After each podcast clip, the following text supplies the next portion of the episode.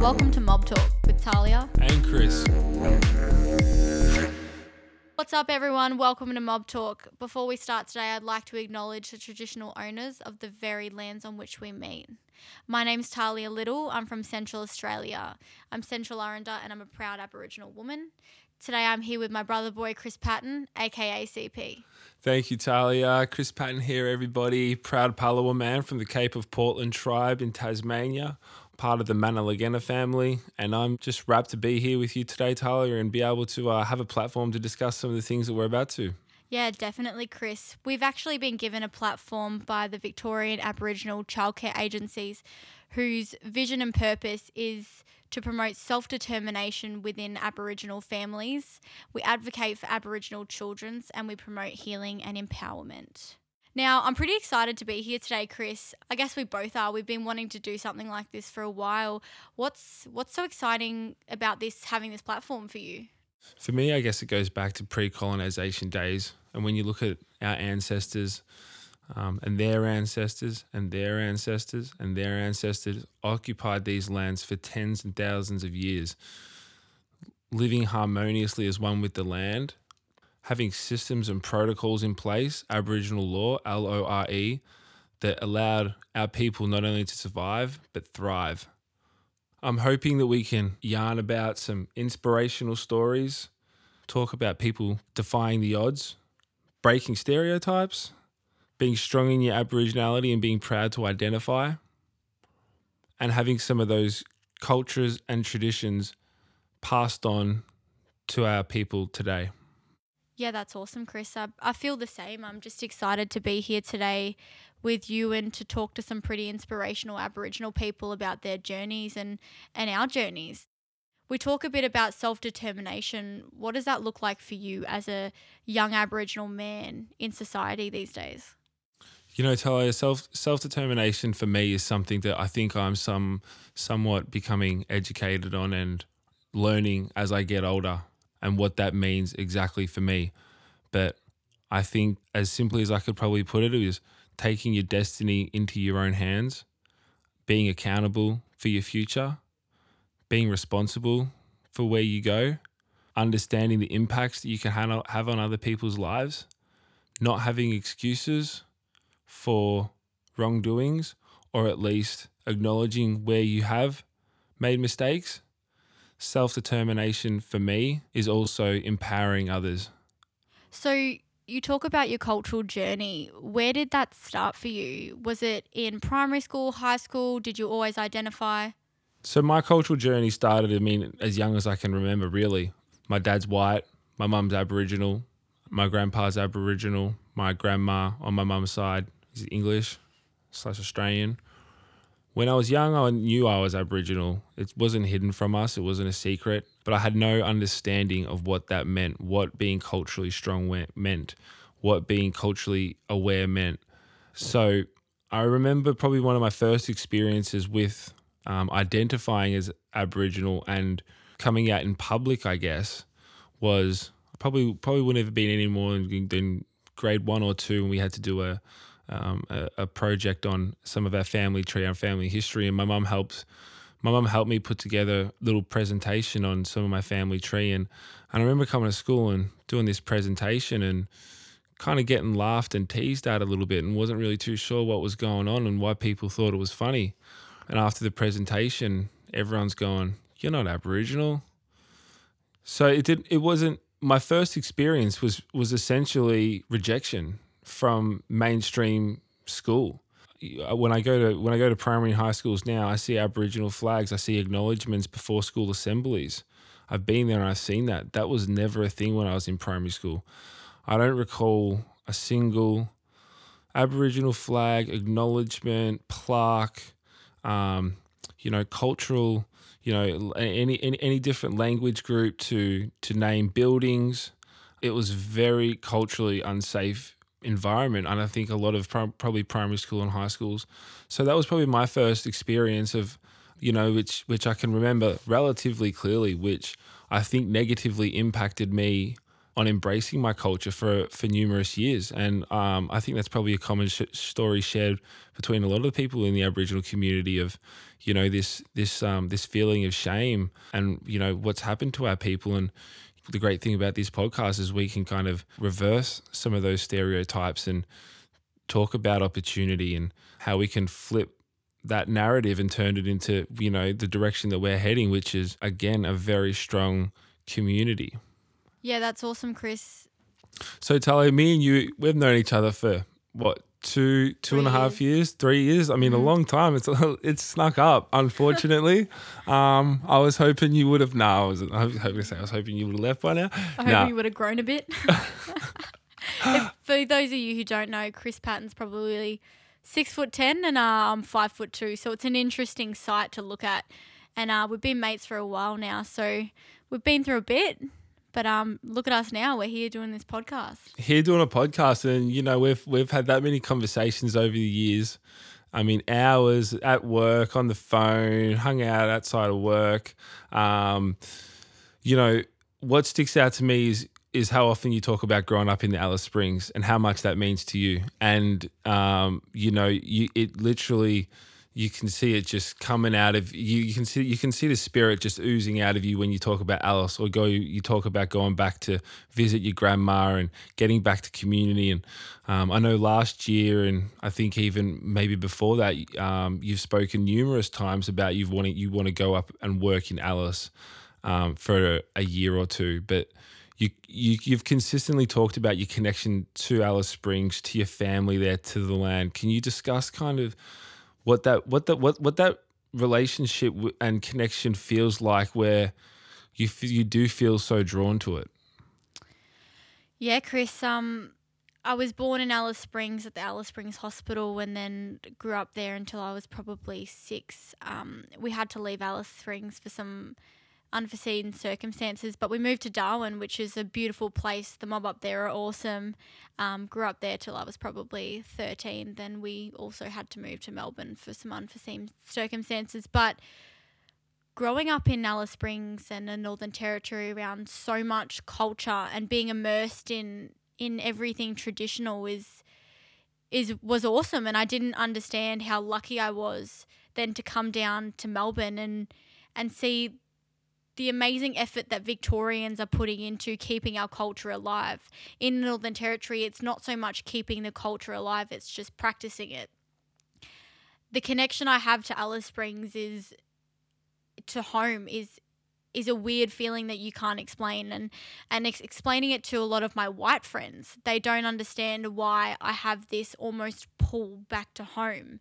And it's because we as aboriginal people have a deep connection to our country and appreciation for land i remember when i was probably 14 or 15 we were in a conversation with my grandmother and i said why would i want to move back to alice there's not much to do there and she said to me, she actually looked at me and said, This is your country. What do you mean? This is where our ancestors have lived and have been for years. And and in that moment I kind of thought to myself, wow, this is my country. How lucky am I to have lived in such a beautiful place and be surrounded by such beautiful native plants, animals, people, you know, be immersed in such ancient culture. I can't talk about too much about ceremony because of Aboriginal traditional ways, but we went back onto my nana's country recently and to see her just sit there and be one with nature with with our country was amazing and it just kind of showed the strong pull that aboriginal people have to land and country Mm, that's so interesting. It's it's amazing how you can get some advice from an elder like that, and they can say something so simple and break it down just as simple as, "What do you mean? This is your land," and it just resonates because it's from an elder. I can imagine that being a really powerful moment where you would have just sort of sat there and just been like, "You're 100 percent right." Definitely. And I think in this day and age, we all get caught up in who has the coolest shoes and what we can buy on Instagram or who's liking our post. But Mhm. really, when I think of what's most important to me, I, I get.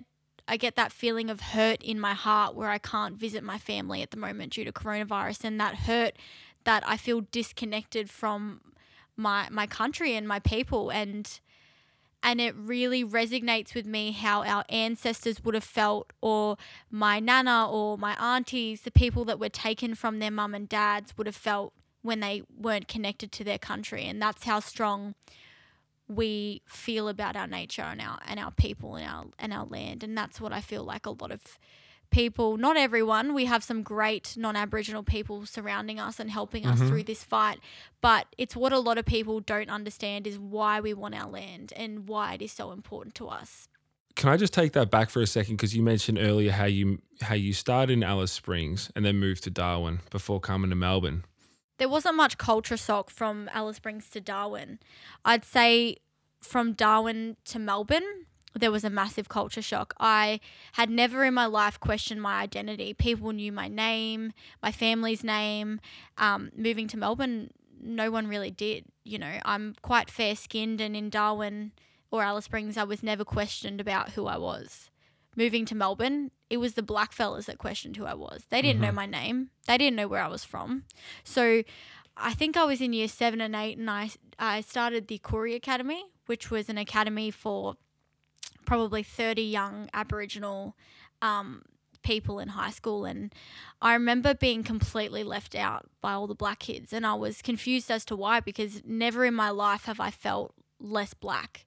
And I guess that's the main culture shock in Victoria is that Aboriginal people, for me, when I was that age, weren't weren't involving each other. It was kind of like I'm blacker than you, I know more culture than you. Whereas when I grew up in the Northern Territory, there wasn't really any of that. Well, from my knowledge, you know. And there's a lot more that I have to learn, and there's a lot that I have learned. But um, yeah, I guess that's probably the biggest thing. Is Yeah, definitely having a having a strong family around you that has been a blessing. so we've talked a bit about my journey, Chris. Um, as a young Aboriginal person, being Aboriginal for you, what does that what does that mean? Like, what does it mean to discover yourself I guess that that was a huge thing for me growing up in primary school and high school is I didn't always quite fit in with the cool crowd. I didn't respond well to I was sensitive. I didn't respond well to being teased. Um, I didn't advocate on my behalf, on the behalf of myself. I handled um, conflict or being teased pretty poorly. I would I would leave. I'd get emotional. Um, some, so there was a few days where I just walked home from school. Um, you know, high sc- primary school, high school is a really really difficult time. So um, I, I can certainly relate in the sense that I was proud to be Aboriginal. My friends around me knew I was Aboriginal, but I didn't really know much more than that. As I've gotten older and um, I've realized it's, I feel like it's something that's kind of in you um, and it's just up to you to be proud of. So, you know, you talk a little bit about in primary school being one of the only Aboriginal kids and feeling left out or feeling like you're not normal in a sense. You know, you, you want to kind of be no no kid wants to feel like left out or they don't fit in. How good is it being in an Aboriginal organization and you don't feel that? You you meet some, another Aboriginal person and you're like, wow, you're Aboriginal, I'm Aboriginal, and it's this Yep. excitement and you can't put Who's it feeling. Yeah, like your sister girl, your brother boy, Yep. all these deadly names, you know, you name it, and and it's a different feeling, and you can't ex- you can't explain that. But it's you know, I, I've recently met two girlfriends of mine who are Aboriginal, and the moment I found out they were Aboriginal, I was like, oh my god, Mhm. you know, that's that's awesome. Like you're Aboriginal, where are you from? Who's your mob? And instantly there's this connection that you haven't felt in primary school or high school, and that's yeah, it's it's something you can't explain. hmm Yeah, a hundred percent. You know, we could talk about our our our studying we did last year, me, me and yourself at VACSAL, Victoria Aboriginal Corporation Services Limited. Uh, me, me and yourself, we studied there last year, and you could just feel the sense of family and welcoming that a a random group of Koori kids have when they're brought into the same room. Yeah, definitely. I um I can relate to that a heap. I remember at the start of Axel, I was a bit nervous to go, and by the end of it, we were talking to all the people in the class, saying, you know, what's for lunch? Is it chicken rolls? Is it this? Is it that? Yeah, yeah.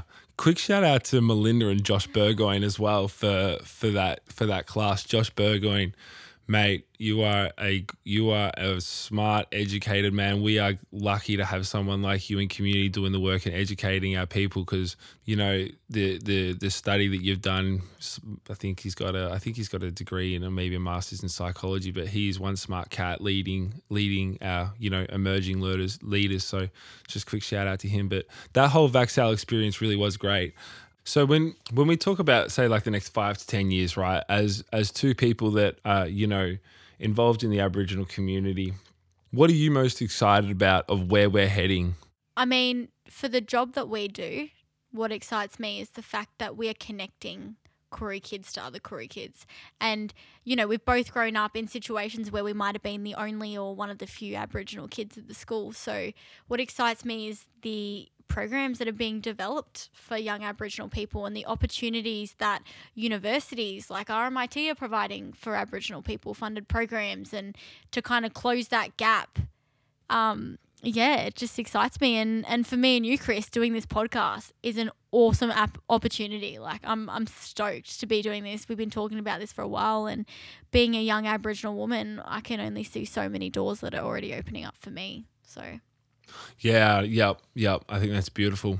Although me and Chris could keep talking for about four years, um, we have some pretty long yarns on the daily. This is our first podcast, our first episode, but we've got we've got a lot more talking to do. So there will be a lot more episodes, and we're going to have a, some really deadly um, Aboriginal people featuring on this podcast. So yeah, and for any of the listeners out there, as Talia said, this is our first podcast, so we'll go back, we'll review, we'll figure out. But hopefully we we have you guys tune in for another episode. We are going to have some real deadly guests on. I'm sure most of you will know them, maybe be fans of them, and if not, you'll learn heaps. So hope to speak with you all soon. Coming up in the next episode is world-renowned Dig artist Gunga Giri and Lionel Louch from Living Culture. Tune in next time for some serious mob talk.